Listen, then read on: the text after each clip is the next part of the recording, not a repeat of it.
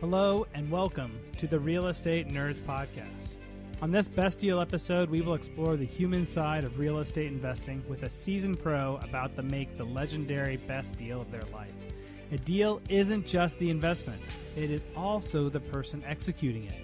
Stay with us and learn what it takes to be the best investor possible.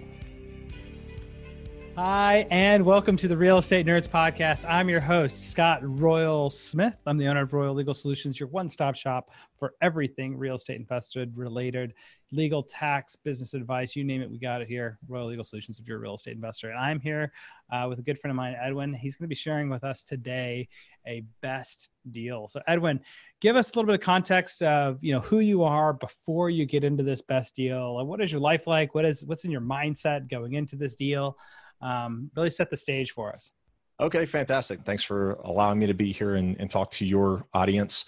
Um, so when I got started in real estate investing, I was like probably 99.9% of every American out there. I wanted to get started in real estate and buy a property, fix it up, and turn around and sell it. Um, however, I didn't have the time, the experience, or the knowledge, which I believe are the key uh, ingredients to be successful in any venture, uh, much less uh, real estate investing. So uh, I was in the military at the time. I was actually, uh, I had been in at that point for about seven years. I was on the path to becoming a Green Beret. So I was going through some pretty intensive training. And I came across a real estate investor club there in Fayetteville, North Carolina.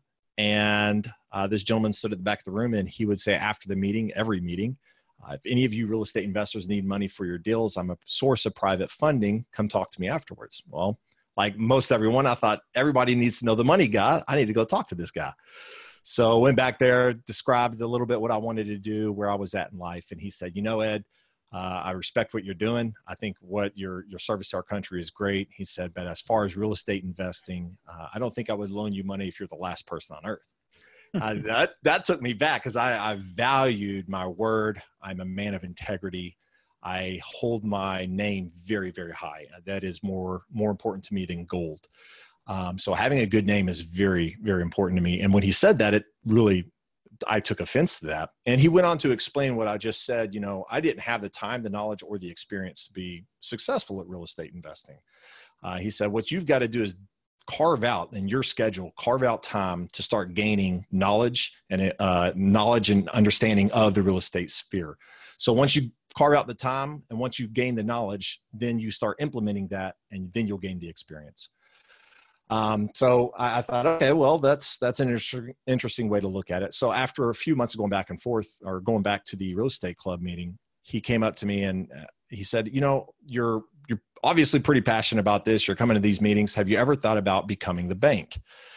And I thought, well, that's a that's a really novel idea. Uh, no, I've I've never thought of becoming the bank. And he said, well, I want to introduce you to some gentlemen and uh, a lady that have been instrumental in helping me get to where I'm at. So I ventured and I found five mentors, which I'm a huge fan of. If any of your listeners uh, are struggling on where to go next in their real estate investing career, definitely you have to have a mentor. That's uh, absolutely critical and key to being successful and gaining that success faster than than normal. Uh, having that mentorship, and so these five individuals started to mentor me, and I was blessed uh, to be in underneath their mentorship and their leadership and their teaching and so for the next couple of years, all I did was learn about real estate investing, but from the perspective of loaning the money, not necessarily borrowing the money. And I fell in love with the idea of being able to shift the risk to someone else, as well as mitigate my risk. So being a and through this time that I, I learned real estate investing, I became a Green Beret, and so I was on an operational ODA, operational detachment Alpha uh, seven three two five. We were combat dive team assigned with Seventh Special Forces Group, based out of Eglin Air Force Base. And so I'm an operator. I'm out there running and gunning. And at the same time, I'm studying while I'm deployed, while I'm on training missions. I'm studying how to do this business of becoming the bank. And so uh, I, I started to implement the things that I had learned. I started to make those connections. And in 2014, we were deployed to Afghanistan. I had been about three years that I had been really understanding everything that I could about the lending space, how to mitigate the risk, how to analyze deals, how to look at a real estate investment project from the lender's perspective. And uh, in 2014, I had a few buddies that I had told what I was doing, and they're like, "Well, sounds interesting. You know, we don't have the time, knowledge, or experience to get out there and rehab a property, but we want to be associated. We want to have our hands in a project like that." I said, "Well, when I find one, you know, we can put our money together and, and we'll do the loan and we'll do a fractionalized note, and uh, we'll go from there." And so, sure enough, it was it was the early uh, early spring, late spring of 2014, and we uh, I got we were getting ready to go on a mission. It was going to be a three day mission turned into a five day mission, uh, pretty hairy and intensive. But before the mission, I got about a two weeks before that, got contacted by a, a borrower, a real estate investor in the area of Fort Walton Beach, and he said, "Hey, I've got I'm looking at a project. Wanted to know if this will be something you're looking to fund." And so I said, well, send me over my requirements. I'd already built out my guidelines, so I knew what documents I needed to see. He sent those over to me in an email. I reviewed them. Sent uh, a request for a BPO from a local agent there, which I had established that relationship. They came back. The values matched what I needed to see. Uh, the loan to value was good. The real estate investor was bringing some money to the table, which made us in a safer position. Um, and on top of that, he was providing all the renovation costs. He just needed help with the with the purchase. And so uh, we went ahead and I ordered title from the title company on an email. So I did that overseas, uh, got everything arranged on email. And so I'm sitting here and I'm moving through this process that I've been trained. And I'm thinking, this is crazy. I'm, I'm actually going to do my first real estate loan while deployed to Afghanistan. And I, you know, you're always preparing. Something's going to happen. The numbers aren't going to work out something's going to be funny. And it, things just kept marching forward, moving very smoothly.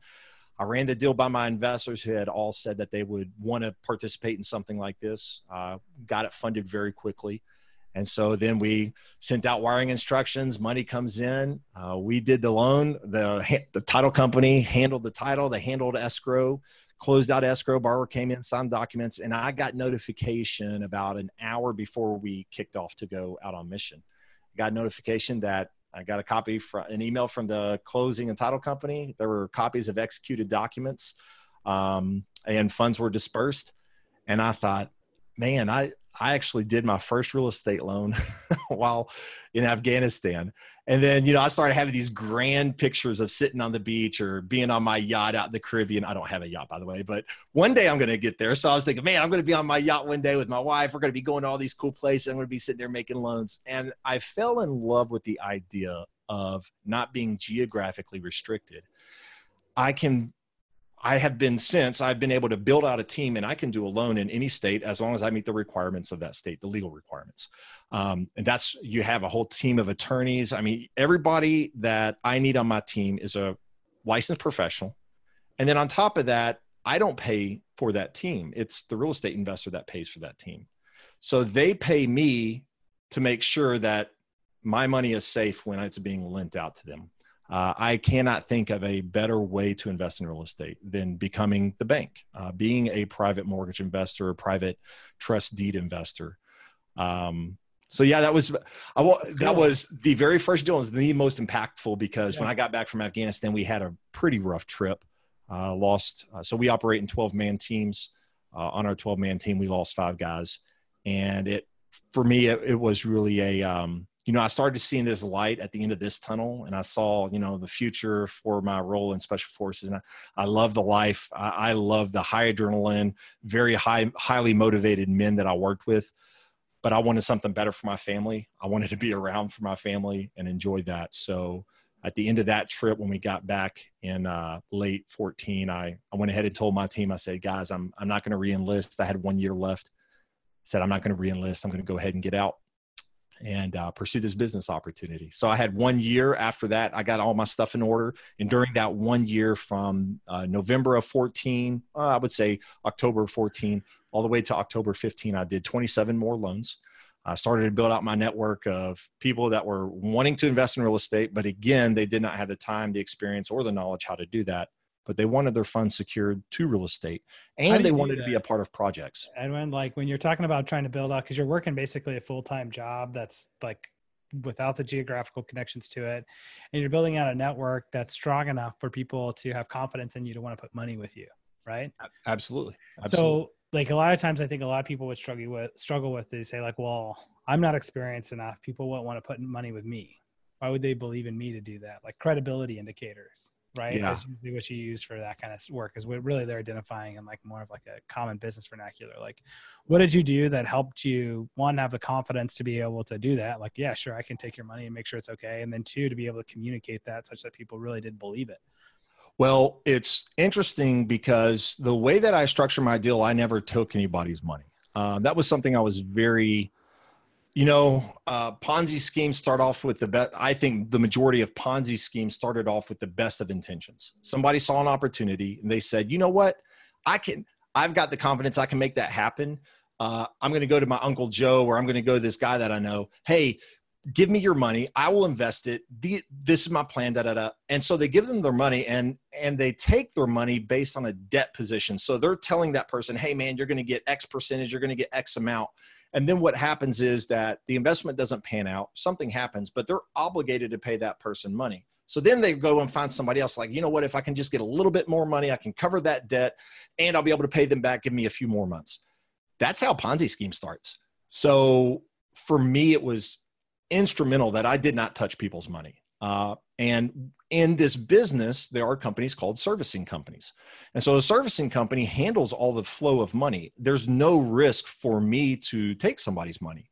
So for me, it was very easy to say, hey, listen, guys, this is my plan. This is what we're doing. These are my guidelines, my criteria. This is my secondary and tertiary orders of effect. These are my courses of action if anything happens. So I've got a solid plan in place, which is number one. You have to have a solid plan in place. But number two, I had licensed professionals that were basically there as a buffer between me and anything that would cause an investor to not trust me. So by having third party players, third party actors involved in my business plan, it built that level of trust. It elevated the my trustability, if you will, with uh, future investors. And of course, word of mouth is huge. You have somebody that sort of puts that, you know, that um, I'm going to trust you, that first stick out there, and you do well by them. You stick to what your plan is. They will talk very highly of you. It may not be the first deal, it may take several deals, but my business has grown largely in part by word of mouth. So do you do you like show that planning document to everybody as part of like your public appeal? To be like, hey, come check out this is the plan. If you're looking so like this yeah that's an excellent question. Um right so right now we're starting to get into SEC type things right? So i had to be very careful when i was first starting this. I only talked with family and friends people that actually knew me and i had an existing relationship with. Um, I was not at in a position at that point legally to go out and say, "Hey, here's my investment. Here's my what we call a private placement memorandum. Here's all my marketing material. If you want to invest, you can invest with me." Um, I did not have the legal capabilities to do that. So at first, it was very slow, and I was very restricted to only talking to family and friends, and only they. It was really basically, you know, people that I knew, people that knew me and knew what I was trying to do to grow that obviously it was word of mouth referral but even before that i would walk through somebody and there is this uh, i want to say unwritten because it's not written but it's it's a generally understood uh, guideline if you will that uh, it's the three touch rule. I'm sure many of your investors may have heard of this, but the SEC requires a three touch rule. And again, in 2016, when the Jobs Act was passed, there's a lot of things that changed in the regulation world for raising capital for investments.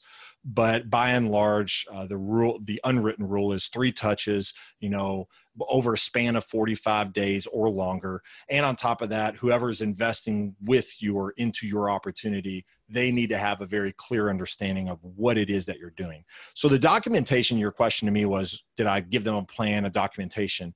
I didn't, I didn't give them a plan, a formal written out plan, such as like a legal document, like a PPM or any other type of operating agreement. What I did do is I would show them, hey, listen, these are my guidelines. Like, here's a 178, at this point, it's 178 check point checklist. Back then, it was much less. uh, due to lessons learned. Uh, but at that point is you know just just under 100 point checklist that hey when i'm looking at a loan opportunity these are the things that i cover these are the things that i make sure that i have and then based on that and a, a, my guidelines uh, which were rules for my company, uh, such as loan to value. We will never do loans more than this loan to value. We will never loan to properties located in these areas, things like that. So, with those two documents, my guidelines and then my checklist, I went to the investors and said, "Hey, this is what I'm doing." Uh, if we knew each other, um, and so that's how that's how I presented myself in my plan. That's cool because it's kind of like saying like here's like the system without having to talk about any particular investment. It's kind of like you're you're pitching out to people say hey like I've written down of what I think the best ideas are that people can do in this arena. Yeah. If you agree with that, then put some money with me and I'll invest it according to like exactly what this plan is. And I'll execute it. Yeah. Um, one thing that I found that's really cool from some of my military buddies is that like they're accurate to that stuff like almost to a fault, which is like it'll take them forever to do a project sometime, but they'll do it like every little niche step of the way, which yeah, I think you find a lot of vets that come out uh, can be really successful because they're like, oh yeah, you gave me a plan. I can just grind through that all day. Yes. No problem yep. into it, which is really neat. I was wondering about too with that, like, so I, first of all, I think that's neat. Um, to a good way to pr- attract other people is to have like an open book approach on like, here's just how I think is the best way to do it. Um, instead of like trying to do like a hype game, you know? Yeah. Uh, which is a totally different type of way of attracting people, which I think is really not nearly as um, healthy uh, for a lot of ways long term. Um, but I was I was wondering about like where we have modifications to the plan, like as we go along, right? Because mm-hmm. ostensibly, what you what you do to people when you show them a plan is say, "Here's the best ideas that I have," and then holy smokes, like actually we did something and it didn't really work out that way. So I actually need to add a bunch more checklist points to my checklist yeah. like i have over here right? Yeah. what is that like um uh you know as a somebody that's building a fund when you have to have that conversation uh, with your investors? And and how do you how, do, how do you do that? How do, how do that what does that look like? Modification. So there is this great uh, process. The military is really big on process. Some people think that we're just you know knuckle draggers and we just go through and we're yes men right? But there's actually a process uh, we always do a, a, a plan, a briefing on whatever we're going to, whatever mission our mission is. And then after the mission is done, when it's all said and done, and we all get back to the base, whether uh, together as a team or or whether we're missing, uh, not because we left them, but they're you know men are they've been hurt and they're in care. We always do an after action review, an AAR. And I found that in the business uh, of lending, when I'm loaning money out you know our the modifications in the during during the loan is there's not that many modifications. It, it tends to be on the on on the back end after we get our capital back. We're like okay you know was there problems with the borrower? Was there problems with their plan? Okay how can we vet their plan better? How do we know that they've got the right team in place uh, when they're renovating that property and they're coming to us and, and borrowing our money how can we vet that plan? How can we make sure that these pieces are in place? What are some third party companies? So we always did this after action review. So I would sit down, we get our money back. Uh, the cert, of course, again, I never touched anybody's money. Uh, the borrower sells the property. That title company or closing company, whatever, handled that deal. They would send the funds back to our servicing company, and then the servicing company would send me a, a, a statement of distribution. It would show me, hey, this all these are your investors. This is what they're getting back. Um, do you approve? I would go through and I would double check the numbers to say, yes, that is what they're supposed to get. And so once they get the money back, then I get everybody on a conference call, much like what we're doing now. And I would say, okay, uh, everyone, these are these are some lessons learned as as we went through the project. Uh, these are some areas that I feel we need to improve. Uh, these are some weak points uh, within our underwriting guidelines or within our process. And then we would go back and I would look at my, I would go back and actually edit my underwriting, my guidelines. And I would say, okay, this is what we, during this phase of a loan underwriting or a loan processing, uh, this is documentation that we need to ask for, or this is a third party company that we need to reach out to and, and verify and confirm. So AARs, after action reviews, are really critical. And people can do that in any business. My wife's a wedding photographer, and when before she does a wedding, photo shoot. She gets with her second shooter and she does a, a debriefing. This is what I expect, setting out my expectations. After the after the wedding's done, she immediately gets with the second shooter and says, "Hey, this is, these are things that I noticed that we can improve on." And I think any of your real any of your investors, any of the listeners that are listening, uh, if they implement that process, it will help them grow and be able to keep track of things that they missed or things that they weren't uh, that were not on point and make those corrections and adjustments. Yeah, I, I think that's uh needs to be part of everybody's process. It's a process we do a lot at Royal Legal Solutions a lot too. It's just yep. team management. I mean, we're up to 25 team members right now. And so being able to look at projects and do, you know, an after evaluation of what went wrong or not. And, yep. and those is really important. Um, there's something that you're doing that I think is exceptionally cool with how you're approaching your business model, uh, with how you're taking, and, and I think it fundamentally started with trying to, and, and just correct me if I'm wrong here. It fundamentally started with saying, "Hey, I'm going to actually propose all of the underwriting guidelines, and here's the checklist of what exactly we're going to do. All you have to do is trust me enough to know that this is what I'm going to execute. I'm going to show you yep. here the full game plan, what it is, right? That's it. So now, like investors have a really low threshold into how much they have to trust you because they're, they're really just saying, can he execute the plan?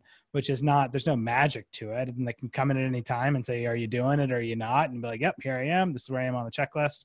You can verify it for yourself. And there you go. It's easy for them to verify. So the level of trust is super low now, which allows people to invest with you easier. Number one, awesome. Awesome idea of doing that. Number two is that because you showed them the plan, you've actually recruited them to be business owners with you to say, we all agreed that this was the right underwriting plan and the right checklist that we were going to solve for it before we got into it. So if something went wrong, it's not Edwin versus investors and what did you promise me versus what was delivered. It's that we were all in this together as a team and we all signed off on this because we agreed on what the planning documents were from the very beginning. Yep. So now you probably, I would guess, with that type of uh, business strategy, which you also probably have as really long term clients or long term investors and probably low conflict pieces when things don't go wrong because everybody's are probably much more prone to accept personal responsibility for whatever happened to go wrong with the investment just in general is that fair is that true did i did i guess that right I would say yes. Uh, I obviously every business every business is a learning experience, and so what uh, I've got three core values. Uh, first off is communication. Uh, second is extreme ownership, which is by the way is a great book written by two Navy SEALs. Um, and then my third is has that one extreme ownership. Uh huh. Jocko, right? Yeah. Yeah, Jocko Willink. Yeah, absolutely. Yeah, yeah. And Leif Babin. Yeah, great guys. They've actually got a new book out. Um, got me waking up every day at 4 4 30. Yeah. damn, Jocko. Got me all motivated, and all pumped up, got me on Yeah, man. They they definitely man. They, they're they're great as consultants for their uh for the corporate business life. But um um and my third core value is giving back. So those are the three things that I really, really focused on. When I first started this, I think I set the standard, I set the expectation. So this is really important for all the listeners is setting expectations is absolutely key and critical. When you set the expectation, you are letting anybody you're working with know that, hey, this is what they should expect. And then because that's what they expect, they're going to expect you to follow through with that. And when you don't, that's where problems come in. Or when you don't set the expectation and you leave assumptions out there, and we all know what assumption to assume means it means to make an ass of you and me. So when you allow assumptions to be out there, people will assume whatever they feel is in their best interest, not what reality is or not what your expectations are. They're going to assume automatically from a place of default what best suits my needs and my interest. So when you don't set those expectations up front, then yes, you run the risk of, you know, not meeting your investors' expectations because you didn't set them. So when I first started, uh, I set very high expectations because I wanted to be very high touch with my investors. What I realize is that my investment model is very passive. Somebody invests and then they sit back and they collect monthly checks. That's it. There's they don't have to run around. They don't have to go to a Lowe's, Home Depot. They don't have to do anything. It's literally very passive. Once a loan is made, it's very passive. On, it should be very passive on my part. The borrower, as long as they're making their monthly interest payments and the project is moving according to their, their timeline and their scope of work or their scope of repair, there's no concern. However, when I first started, uh, I was very high touch. I was literally sending updates. I was I was pestering the borrower, uh, the investor. I need updates. I want to see photos. Where are we at? Where where are the permits? Where are we at on this? Where are we on that? I was driving the real estate investor nuts because they're like, in their mind, they're like, this isn't the lender I want to work with. I want to work with a lender that says, okay, I've done my underwriting. Here's your loan. Make sure you pay me every month. I'll see you either when the loan matures or whenever you sell the property. That's what they wanted. And because I had miscommunicated, I had set the expectations for my investors so high, I was now being forced to be very high touch with my real estate investors. And then when they were busy or they couldn't get me the information that I had requested, my investors who were investing into the loans, they were getting agitated because I wasn't clearly and accurately communicating with them the way that I had set those expectations. So, you know, I, I, think that that's really important when you're looking for investors to invest in your your your opportunity, your business, whatever it is, setting those expectations and being clear with those expectations, not only on the people you're working with, but on yourself is really critical. It's key. It, it saves you a lot of stress and heartache. So now I've, you know, I've, I've readjusted obviously as we, we learn, we grow, we, we make adjustments where necessary. So now it's like, Hey guys, here's the investment opportunity. This is what I've underwritten. This is where we're at uh, do you want to invest in the loan or not? They say yes. I say, okay, unless you miss an interest payment, then you expect to get an interest payment every month. Uh, I give quarterly updates for my fund as as the fund grows and as we're looking at different uh, large opportunities. But other than that, they get their interest payment and they get a quarterly update. And and that's that's where I'm at now, which makes my life a lot easier and allows me to be a little bit more, a little bit less uh, high touch on the real estate investor and I can focus on giving good quality service to my investors. So that was something that I learned uh, early on is setting those expectations. It's really, really critical and important to uh, have that conversation. With that too, Edwin, is that it typically doesn't matter what the expectations are, as long as they're set and you meet them. Right? Exactly. If yep. you, if you, even if you give amazing quality customer service and work to people, if you set the expectation just a little bit beyond what you're able to achieve, even though you didn't achieve it, but what you still gave was amazing, they're still pissed. Yep. You know? Absolutely. So like it's a really so important that we set these expectations for others that they're really clear and they're highly achievable. And that's actually how we turn out looking like rock stars, right? Absolutely. It's because Absolutely. Just, he's like they, he always delivers on exactly what he says. But nobody actually knew like what the quality of what he delivered was. Was it crap or was it great? We don't know, but we trust him because he always delivers, right? And that's just I think how one of the ways that we're always like hardwired into it, right? And I know you wouldn't give bad quality work, right? I'm just saying like that's just actually the way people's minds work. Yes, absolutely. You're absolutely right. Right. Into it. That's cool, man. Well, I like to wrap up um, every conversation that we do with like a lesson learned um, uh, from today. Um, and, and this might just be part of like one of my i'm more of like on a entrepreneurial my mind's like in business today i've been doing a lot of, of podcasting on other people's shows as well on uh, for entrepreneurship and sharing about that and um, the lesson learned that i had today was uh, from listening to you was um, i think the expectation stuff is great and, and you might um, that that's a really strong point uh, but it was about like the way to share with people what it is that you're doing and then to get buy-in from all of the stakeholders with the process. And I think that's probably something that is really um, like neat in its own kind of way, right? Like most yeah. investors will really work on these high level places of like, oh, most, it seems like most investors work off of a, a position or business owners work on a position like, do I like the guy? Do I kind of trust him? And then just kind of shoot from the hip on it. And when you share with people like all the processes um, and how they actually work, then you get this extreme buy in um, from your team. Um, and uh, yeah, man, I, I'm actually I'd be really interested in learning more from from how your military training actually creates like these team environments that you use to run like your fund and your like investment group. I bet there's some really neat insights um, that that gives you that'll probably be pretty unique uh, from other people that don't have that same type of experience because I haven't. I hear like people talk about it, you know, like yeah. what you're describing in a different way, but you're probably the first guy I've ever met that's their business fits the ability to do that well. Yeah. You know? Yeah. Um, and that just mitigates your risk and your stress level in all kinds of ways, you know, because like you're how pissed off can an investor be with you if um, you know, they bought into the process and we're like, we were all in this together at the same thing. It's not like you're trusting Edwin. You're just saying, is this the right process? And it makes it objective, which is cool.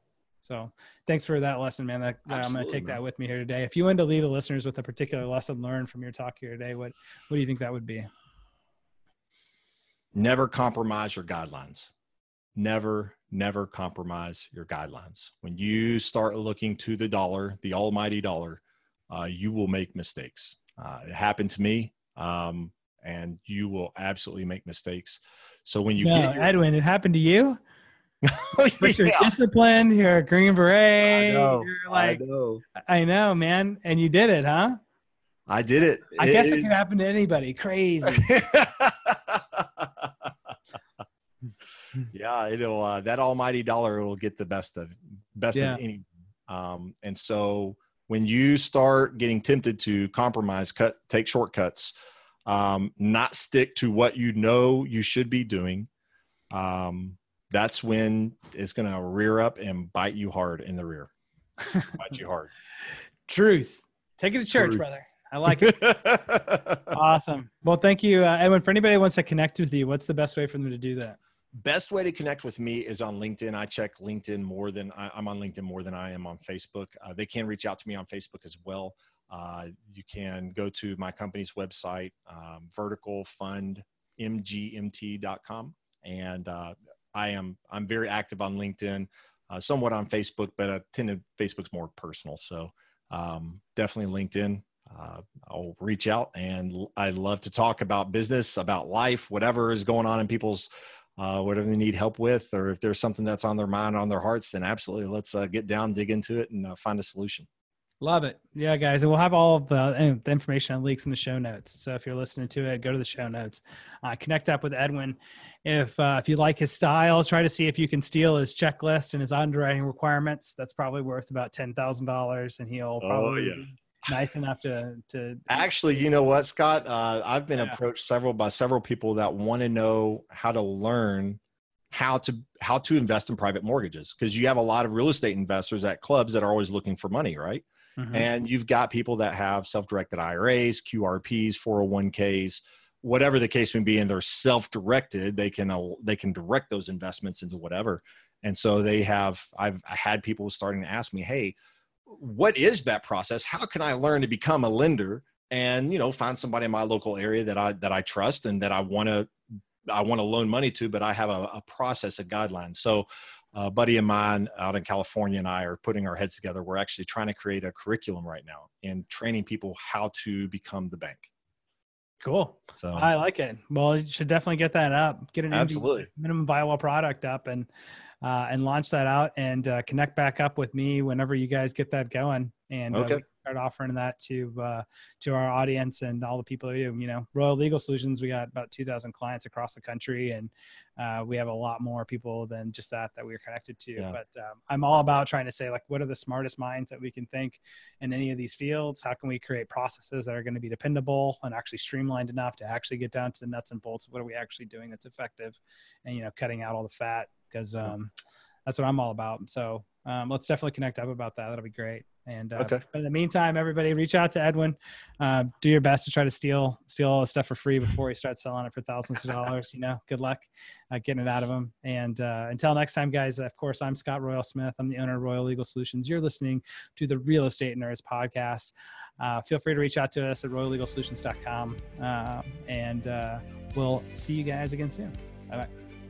That's all for this Best Deal episode, and I'm your host, Scott Royal Smith, with the Real Estate Nerds Podcast. When investments go good, they can go great. Your legendary best deal could be your next one, so keep at it. Thank you for joining us, and if you enjoyed the show, leave a review to help clue in those sleeping masses for what they need to know and what we all need reminders of. Do your good deed for the day, and I'll see you again soon.